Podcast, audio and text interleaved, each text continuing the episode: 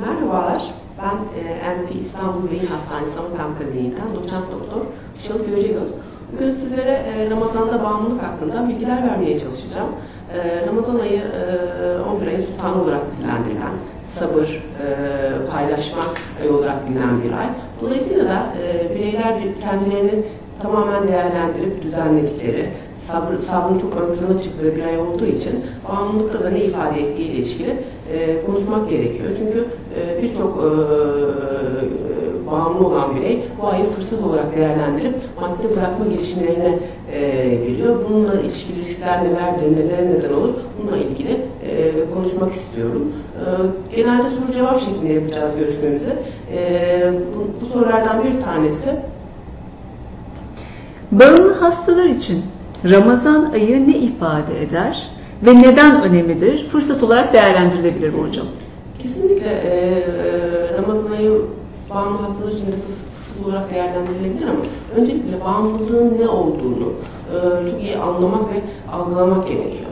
Çünkü e, genelde toplumda bağımlılık bir irade zayıflığı ya da ahlaki bir sorun olarak nitelendirilir. Dolayısıyla da kafanda bitirirsen ya da iradene sahip olursan bu iş biter tarzında geri bildirimler olur bu hastalara. Ama nasıl bir e, siroz karaciğer hastalığıysa, tansiyon damar hastalığıysa ya da bir ülser mide hastalığıysa bağımlılık da aslında beyinde çeşitli değişikliklerle giden bir beyin hastalığıdır.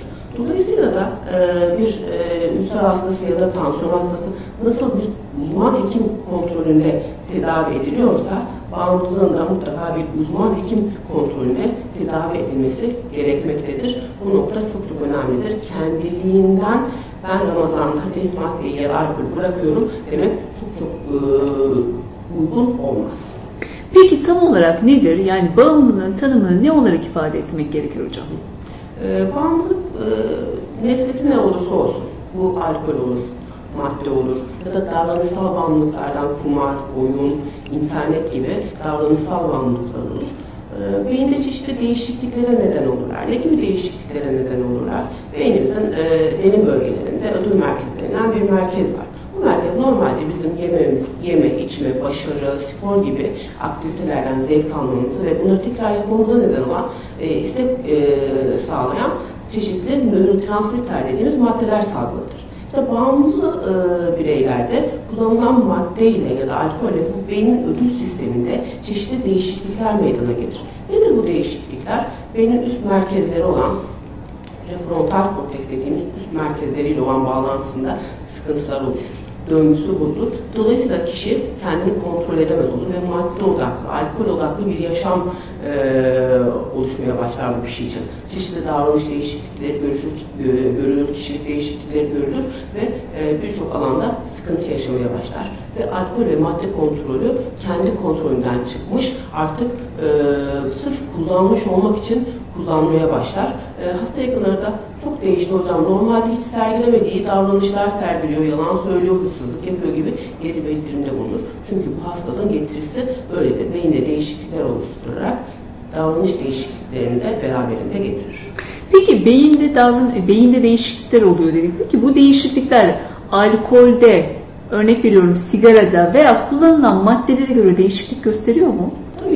E, kullanılan madde ne olursa olsun genellikle beyin ödül merkezi etkilenmekle beraber e, bu bölgeyi etkilerken e, mesela nikotinik reseptörleri etkileyen sigara ya da alkol daha çok e, farklı e, nörotransmitterleri etkileyerek fakat e, temelde dopamin denilen haz nörotransmitterini etkileyerek e, değişiklikler oluşturmaktadır. Peki genelde Ramazan ayı geldiği zaman özellikle alkol bağımlılarında ben alkolü almıyorum ve bağımlı değilim inancı oluşmaya başlıyor. Bu konu hakkında ne söylemek istiyorsunuz hocam? E, polikliniğimize e, gelen hasta popülasyonlarından bir kısmı genellikle ailelerin isteği üzerine e, gelen hastalar oluyor. Bunlar farkındalık öncesi dönemde oluyor genellikle ve bağımlı olduklarını kabul etmiyorlar. E, geri bildirim yaparken genellikle sundukları nokta ben istediğim zaman alkolü ya da maddeyi bırakabiliyorum. Ramazan'da içmiyorum. Dolayısıyla da ben kendim kontrol edebildiğim için bağımlı değilim e, şeklinde e, geri bildirimde bulundur, bulunurlar.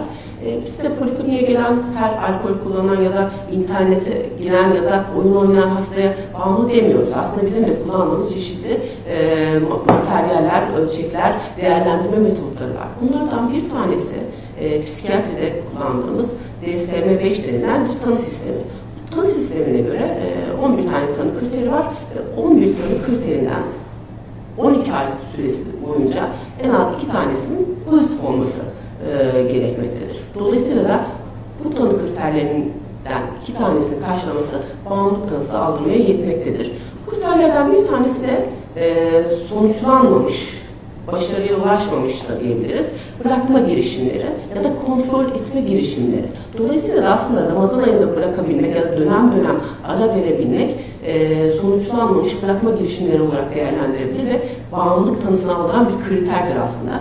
Bunu mutlaka hastaya fark ettirmeli ve e, Ramazan ayında ara veriyor olabilmek ya da başka bir dönemde ara veriyor olabilmenin bağımlılık tanısını dışlamadığını e, belirtmek gerekir. Şimdi bağımlılıktan bahsetmişken bir de televizyon bağımlılığımız var. İzleyicilerimizden Nurcan Hanım, televizyon bağımlılığı için ne yapmalıyız diye sormuş. Şimdi e, davranışsal bağımlılıklar e, işin içine giriyor aslında. Kumar bağımlılığı, oyun bağımlılığı, internet bağımlılığı, alışveriş bağımlılığı e, gibi e, birçok alanda e, bağımlı hale geldik. Yeme bağımlılığı son dönemlerde oldukça gündemde. E, davranışsal bağımlılıkların e, tedavisi oldukça e, farklılaşmakta. E, bağımlı olan nesneye göre e, mutlaka e, farklı tedaviler uygulanmakta.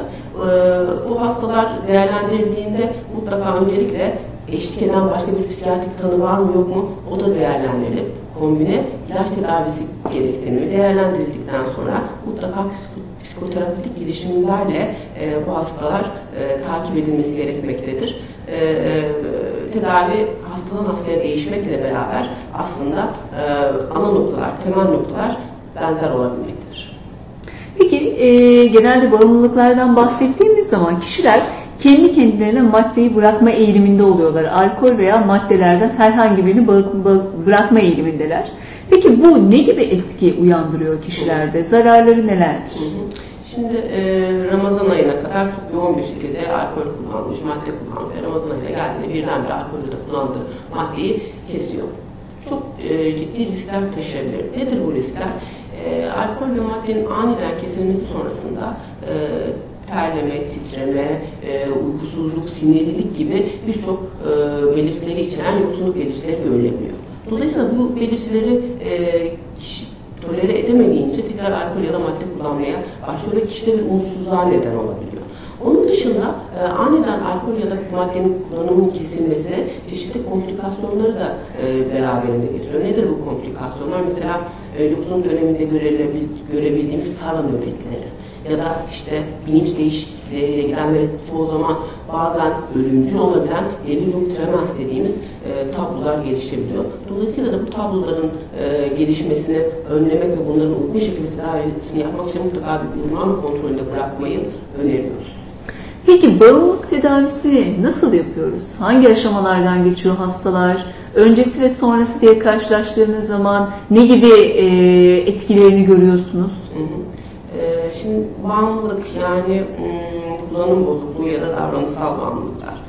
Ee, tedavi ana hatlarıyla benzer olmakla beraber kullanılan maddeye göre de değişiklikler arz ediyor. Nedir bu öncelikle ana hatlardan bahsettiğimizde? Farmakolojik tedavisi, psikolojik tedavisi ve sosyolojik tedavisi. E, farmakolojik tedavisi kullanılan maddeye göre değişmekte mesela alkol e, kullanım bozukluğu ya da bağımlılığı olan hastalarda e, isteği azaltıcı ya da dışsal kontrol sağlayıcı ilaçlardan tutun da cilt altı implant tedavileri dediğimiz çift diye e, tedavilere ya da biraz önce bahsettiğim derin beyin bölgelerine uyaran e, dip TMO denilen e, nöromodülasyon tedavilerine kadar birçok tedavi seçeneğini bu hastalarda uygulamaktayız. Onun dışında kokain, eroin kullanımı ya da işte e, sentetik e, e, esrarlar, esrar kullanımı olan hastalarda kullanılan maddeye göre farmakolojik tedavileri değişiklik kaydetmekte. Kokainde dip TMO, kumar bağımlılığında dip TMO dediğimiz bu derin beyin uyarım tedavisini e, gündeme getirebiliyoruz, kullanabiliyoruz. Onun dışında kokainde 3 e, aylık e, depo iğne tedavileri son dönemde e, kullanılmaya başlandı. Dolayısıyla farmakolojik tedavisi kullanılan maddeye göre hastanın klinik durumuna göre belirlenmekte. Hastanın klinik durumunu nasıl belirliyoruz? E, hastayı çok ayrıntılı bir şekilde değerlendirmek gerekiyor. Bu değerlendirmeyi neye göre yapıyoruz? Kullanım sıklığı, kullandığı miktar, e, daha önce bırakma girişimleri, tedavi girişimleri neyle sonuçlanmış, e, tekrar başlamasına neden olan faktörler neler? Aslında çok ayrıntılı bir şekilde değerlendirdikten sonra mutlaka bir beyin görüntüleme yöntemleri ve sistemik e, değerlendirmeleri yapıp ona göre ayaktan mı yoksa yatarak mı tedaviyi seçeceğimize karar veriyoruz. Yatış endikasyonları genellikle ayaktan maddeyi kontrol edemeyecek olan hastalar ya da işte komplikasyon gelişme riski olan hastalar ya da e, beraberinde psikoz gibi, ciddi depresyon ya da anksiyete bozuklukları gibi psikiyatrik hastalıkların eşlik ettiği hasta gruplarını mutlaka e, hospitalize ederek yani yatırarak tedavi ediyoruz. Ayaktan e, tedavi ettiğimiz hastaları da mutlaka çok sık bir şekilde e, poliklinik kontrolüyle e, değerlendirmemiz gerekmektedir. Psikolojik tedavisine baktığımızda genellikle psikoterapileri içerir. Psikoterapiler e, tedavinin olmazsa olmazlarındandır. Çünkü bu hastalarda nüfse neden olan, tekrar kullanmaya başlamaya neden olan çeşitli faktörlere karşı ne yapacaklarını hastaya göstermek, hastanın e, kaymasına ya da tekrar kullanmasına neden olan faktörlerle nasıl mücadele edeceğini mutlaka hastaya e, eğitmek gerekir. Onun dışında genellikle madde ya da alkol sosyal ortamlarda kullanılmaya başlıyor. Arkadaş çevresinde kullanılmaya başlıyor. Dolayısıyla da sosyal çevrenin ve arkadaş ortamının e, düzenlenmesi bu hastalıkta olması olmazlardan. E, aynı zamanda e, her zaman şunu söylerim, bağımlılık bir aile hastalığıdır. Bazen e, aileler e, eşlerinin, çocuklarının e, iyiliklerini iyiliklerini e, düşünerek e, bağımlılık hastalığını destekleyici yönde davranışlar gösterebilmektedirler. Bunları e, mutlaka değerlendirmek ve bu ailelere farkındalık oluşturmak e, bu hastalığın tedavisinde çok çok önem arz etmektedir. Peki e, ailelerden bahsettik. Bu noktada da aileler bir yapı taşı aslında. Yani e, tedavinin yapı taşlarından bir tanesi. Peki aileler nasıl davranmalı bağımlı bireylere? Hı hı. E, aileler nasıl davranmalı? Biraz önce bahsettiğim e, çok ayrıntılı bir şekilde aileden e, ve hastadan öykü alıyoruz. Ailenin davranış kalıpları neler? Ne zaman fark etmiş? Nasıl davranıyorlar? e, kullandığı maddeyi e, sağlaması yönünde destekliyorlar mı farkında olmadan mutlaka bunları değerlendirdikten sonra eğer aile farkında olmadan e, destekliyorsa ailede farkındalık oluşturmak ve bu davranış kalıbımız aslında maddeyi kullanmasına neden oluyor sürdürmesine neden oluyor. Dolayısıyla da şöyle davranmalısınız ya da e, bu davranış kalıbınızı e, bırakmalısınız tarzında aileyi eğitmek gerekiyor. Ya da işte e, bu hastalar ne zaman tedavi girişimine e, tedavi için gelebiliyorlar ya e, çok ciddi bir bedensel rahatsızlığını gördükleri zaman ya da çok ciddi bir sosyal rahatsızlığını gördükleri zaman ne, ne oluyor bu sosyal rahatsızlık? Ya maddi sıkıntılar yaşıyorlar ya sosyal çevreleriyle ilişkili sıkıntılar yaşıyorlar ki tedaviye ikna olabilirler olabilsinler. Aileler fark, fark etmeden aslında e, hastanın e, farkındalık oluşturmasına ya da işte e, maddeyi bırakmakla ilgili farkındalık düzeyine gelmesini e, engelliyorlar onu korumak adına. Yok başı belaya girmesin, yok poliste sıkıntı yaşamasın ya da aman dışarıda kullanmasının başına bir iş gelir diye e, bağımlılığı destekleyici yönde tavırları oluyor. Bu noktada ailelerle de çalışmak gerekmektedir ki e, bizim kliniğimizde e, belirli günlerde mutlaka aile terapileriyle ailelere farkındalık oluşturmak için eğitimler vermekteyiz. Şimdi bağımlı hastalardan bahsettiğimiz zaman genelde bağımlı olduğunu kabul etmeyen bireyler ve tedaviyi reddeden bireyler oluyor. Bu noktada aileler ne yapacaklarını bilemedikleri için e, onlara bir rota çizmek gerekirse öncelikle ne yapmaları gerekir? E, bununla ilişkili çok sık telefonlar almaktayız. Yoğun bir şekilde madde kullanıyor fakat hiçbir şekilde tedavi kabul etmiyor. Ne yapalım hocam? Ya da nasıl yardımcı olabilirim evladıma, eşime, neler yapabilirim tarzında çok sık telefonlar almaktayız. Gerçekten oldukça sıkıntılı bir durum. Bu noktada e, aileler genellikle e, bir şekilde hastaneye getirmeye ikna edemiyorlar. Bu durumda eğer komplikasyon ya da sıkıntılı bir süreçteyse e, ambulans hizmetinden faydalanabilirler. Eğer ambulans hizmetine gerek kalmadı ve polikliniğe getirebilirlerse hastalarını ki bu hastalar nasıl geliyorlar genellikle e, bağımlı ben değilim ben ailemin isteği üzerine geldim e, tarzında e, gelebiliyorlar. Bu hastalarla da çalışırken e, mutlaka farkındalık düzeyine göre yaklaşmak, birden e, bire hemen tedavi için almaktansa farkındalık düzeyini artırarak yaklaşmak önem arz etmektedir. Bu ailelere de öncelikle hastayı mutlaka hekim kontrolüne e, getirmeleri için ikna etmeleri, ikna edemiyorlarsa genellikle ambulans hizmetinden faydalanmaları gibi çeşitli önerilerde bulunabiliyoruz. Hocam verdiğiniz değerli bilgiler için çok teşekkür Ben ediyoruz. teşekkür ediyorum. Çok sağ olun.